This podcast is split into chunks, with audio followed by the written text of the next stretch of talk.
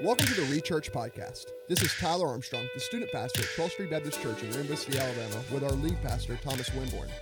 We are asking the question how can we become the church that Jesus intended? Hey, everybody, this is the Rechurch Podcast, and I'm Thomas Winborn, the lead pastor here at 12th Street Baptist Church.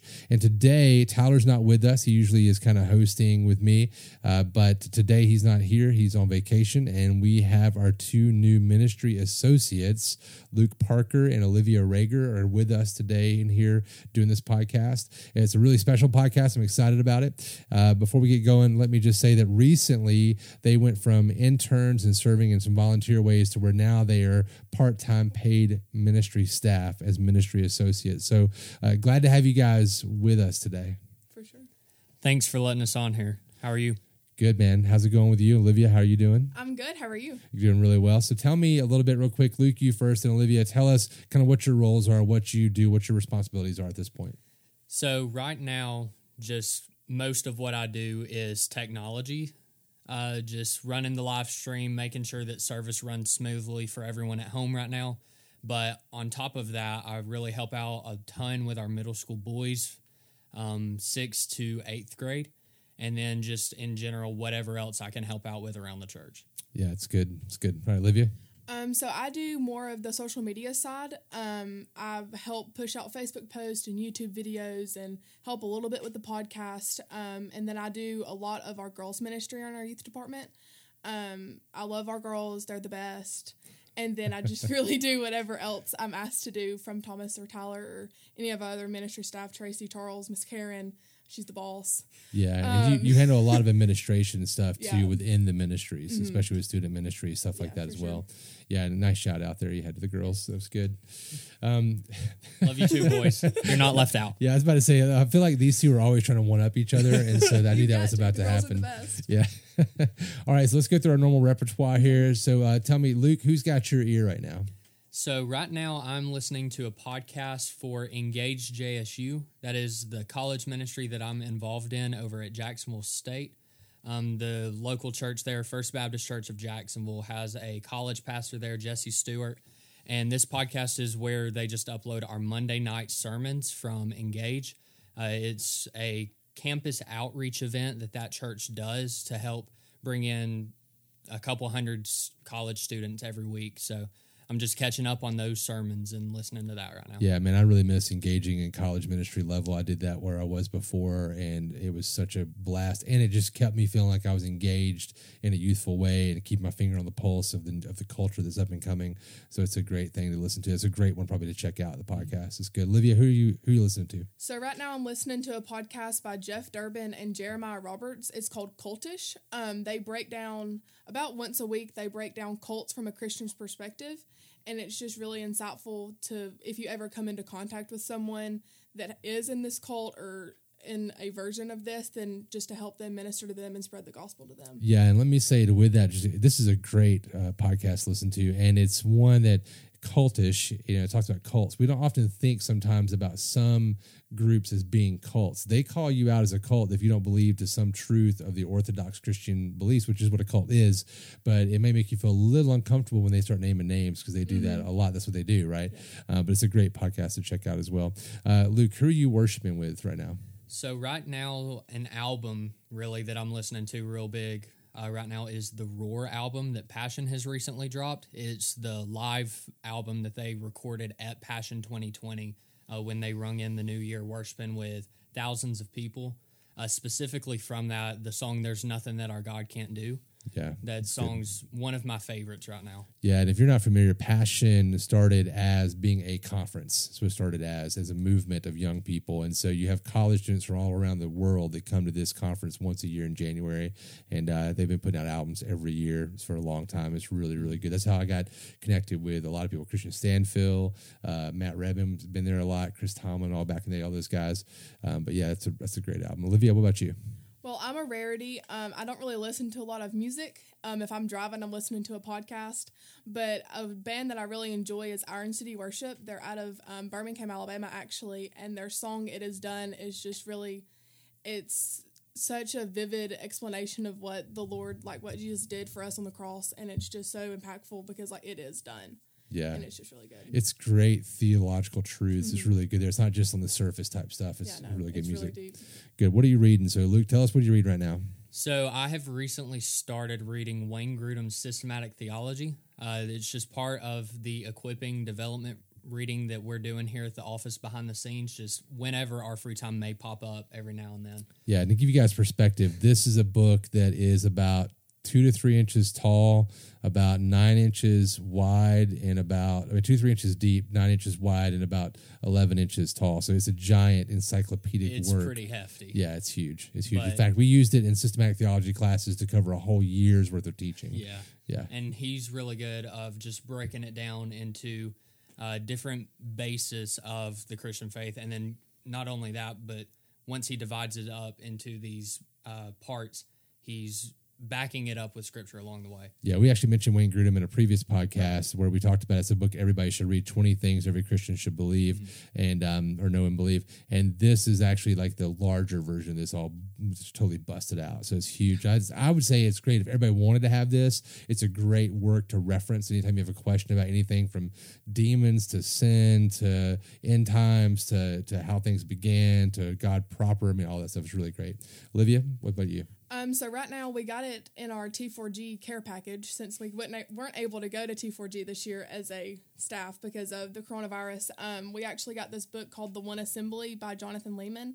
Um, it's just super insightful to multi-site and multi-service churches, and just we are a multi-service church, and so I was just intrigued by the cover, so I was like, I'll read this. Yeah, and he's a part of the Nine Marks movement, which we talk about on here as well, and uh, really good stuff that they put out. And uh, that T for G is Together for the Gospel, which is a uh, a conference that happens every two years with like minded folks from different backgrounds. Some are Baptists, some are Presbyterians, some are Methodists, and there's all, all kinds of groups. But um, it's a really strong thing centered around Christ, and so I, I like to take staff every other year to go do that, and we were so looking forward to it, Yes. and then it got squashed. So. Um, yeah, we got to see it online, but that's not the same. My favorite part, though, actually, is getting the books and listening to the music. So we got the books. The music was different, but uh, good stuff. All right. Lastly, on this part, what about a book everybody needs to read? So, Luke, tell us a book everybody needs to read. I would recommend The Unsaved Christian by Dean Inserra. Yeah, uh, just in general, really insightful into sharing the gospel specifically in the culture that we're all living in right now, where a lot of people think they're saved and they may not necessarily be. It's a great book. It's, I think Tyler's mentioned it before. It's a great book. I think everybody should read that book, no doubt. Olivia, what about you? Um, I really love The Ruthless Elimination of Hurry by John Mark Comer. Um, it's a book that Tyler, Luke, and myself went through right after we came on as interns. Um, it's just a, it's a little bit of a thicker book, but it's a really easy, broken down read. Um, I'm not a big reader, but I was able to like really take it in and get a good, lot of good information about it. Um, it's just a good read on how to eliminate the hurry in your life. Yeah, that's great. And, I mean, John Mark Comer, a little bit different background than we're from, a little different theological bent than we have, but man, really good on the practices of walking the way that Jesus walked, living the way Jesus lived. And that's a great book that makes you just rethink everything you're doing. So it's a, an excellent pick there.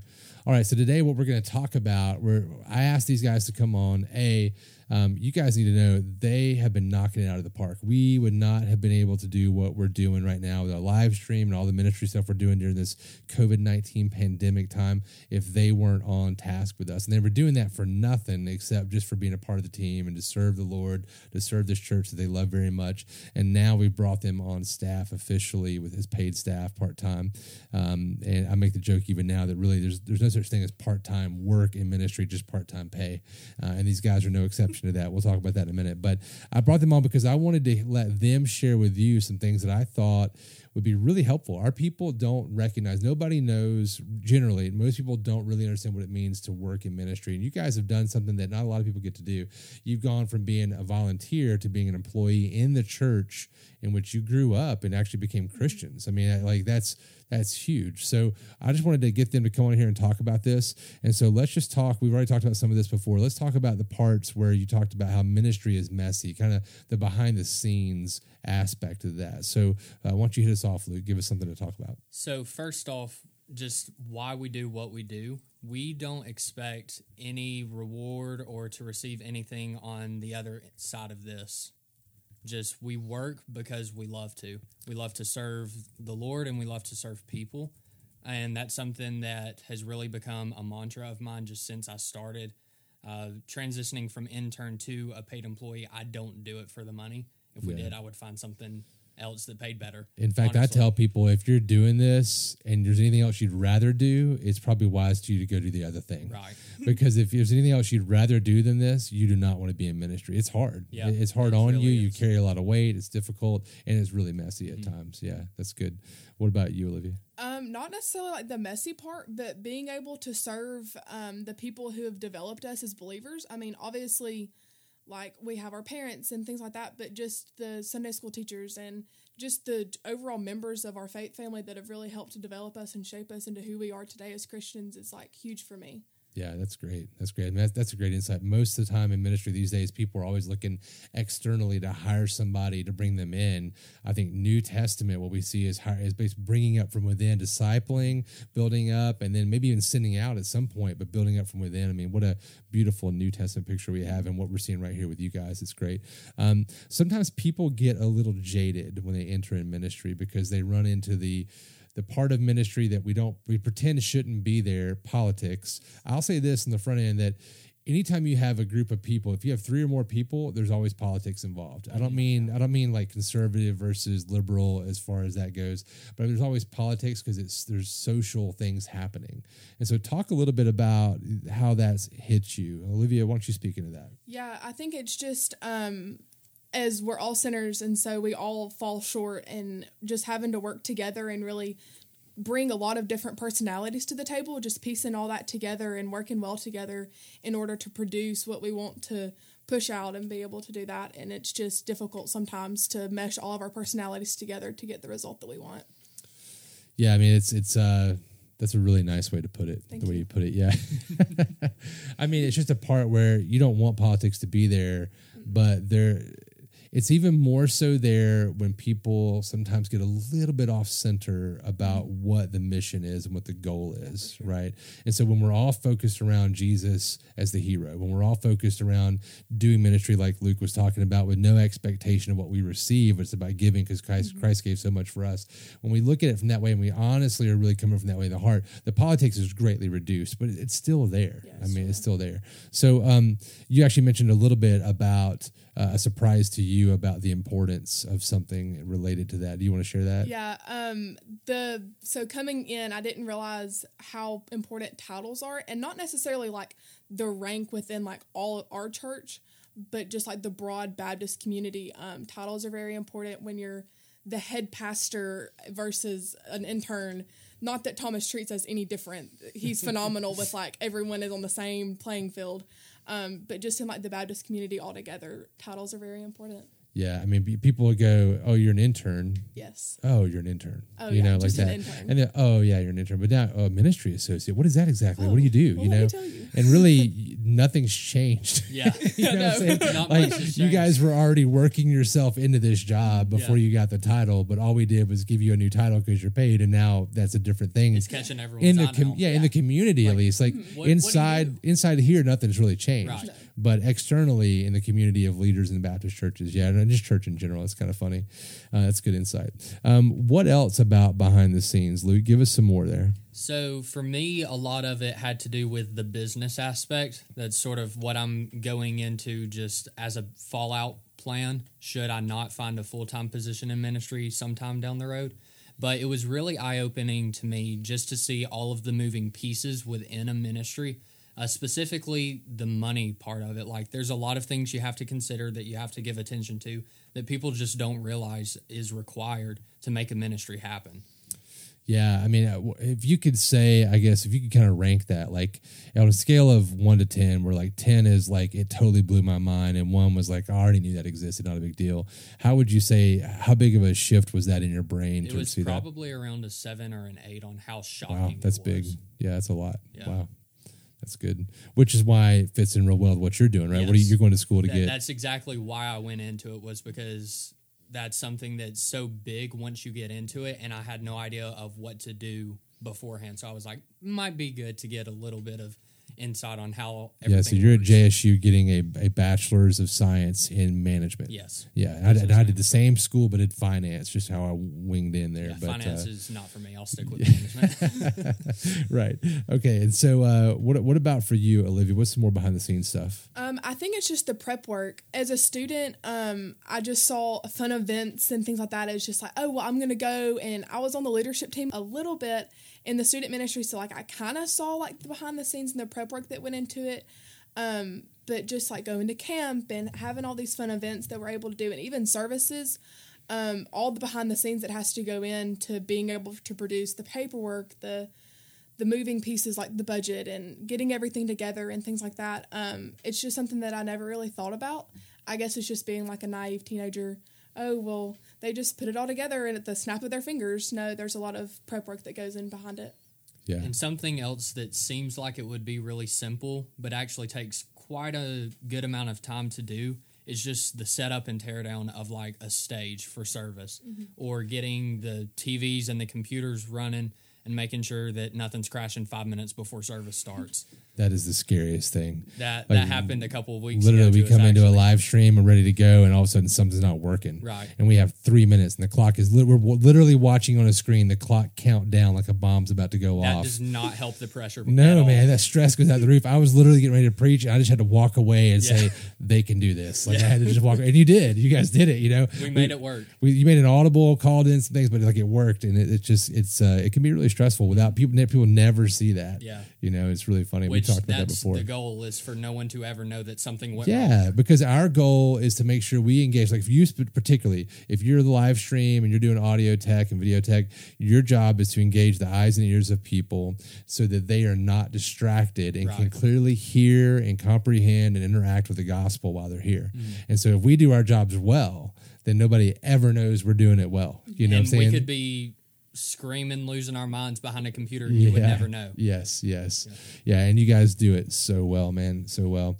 Um, yeah, I think I shot out a, a, a an Instagram or a Facebook post just showing just that it took as many people behind the booth as it did on the stage to do a worship service on live stream, and and how much it was so integral. And everybody on the stage is playing an instrument and singing, and everybody behind the booth is on an instrument of some kind there, a computer, soundboard, live stream, the the Teradek that we have, or you're on the switcher or on the. There's just so many pieces. So yeah, really cool. Um, so what about a little bit more on the office side of things?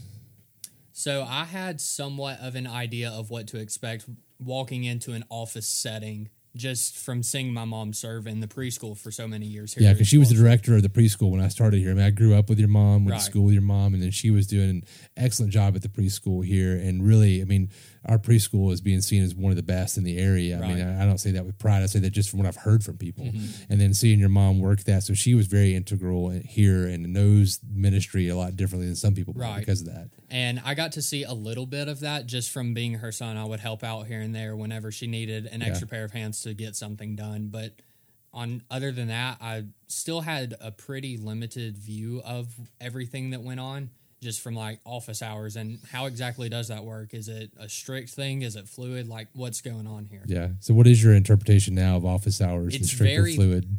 More lax than what I expected it to be. Explain that because some people hear that word and just think that we don't work. Right. So everything gets done, and that is top priority. As long as you get your job done in a reasonable amount of time, then you're free to do it however you, whatever best works for you. So- you don't have to be here every waking minute of the day, Yeah. but as long as you're getting the job done in not three weeks time period, but like within a couple of days, then no one's on your back. Yeah. Making sure you're working. Yeah, it's, so there's a lot more freedom in it, but that means the accountability is even higher for getting it Yes. done, right? I mean, because it's on you for Right. that. And I, I think it's, it's a good place to say this too that I mentioned earlier that there's no such thing as part time ministry, just part time pay. And so the the idea is that you guys, we, we set you guys up to work like 20 hours a week for what we're affordably paying you guys. How many weeks so far have you put in 20 hours only? Not a lot. Most exceed that. Yeah, that's a nice way of saying you do a lot more hours of Yeah. work. And I know you're being careful because you've got other things you got to do. And Right. obviously, when school's on and all that stuff, like we're going to push for that, that you Right. don't exceed those kind of hours. But the problem, though, that we see, and I'm jumping around a little bit here, but problem what we see is that it's hard to shut it off, isn't it? Very. It's I very mean, hard. so, so how what is that like for you, Olivia? To talk about that a little bit. Um, shutting work off is very hard. I am a workaholic of sorts. My favorite Um, kind of employee, by the way. I love it. Um, but juggling work and school, we're both full time college students. Um, we're still court reporting school never stops. Um, I love it. Um, that's what I want to do, but it never stops. And so I still have homework and balancing all of these things and being with my family. Like I'm a big family person. And so juggling all of that is very difficult. Yeah, I didn't realize how difficult that was. I didn't realize how much I wasn't shutting it down until I got married. Mm-hmm. Yeah. Because I I married a woman who was also full time in ministry. We were both working 60 to 70 hours a week. She was a children's minister. I was a college and youth pastor at a large church down in South Alabama. And we got married, and I realized when I came home, and we were now at a church where I was the lead pastor, and she wasn't serving in ministry vocationally.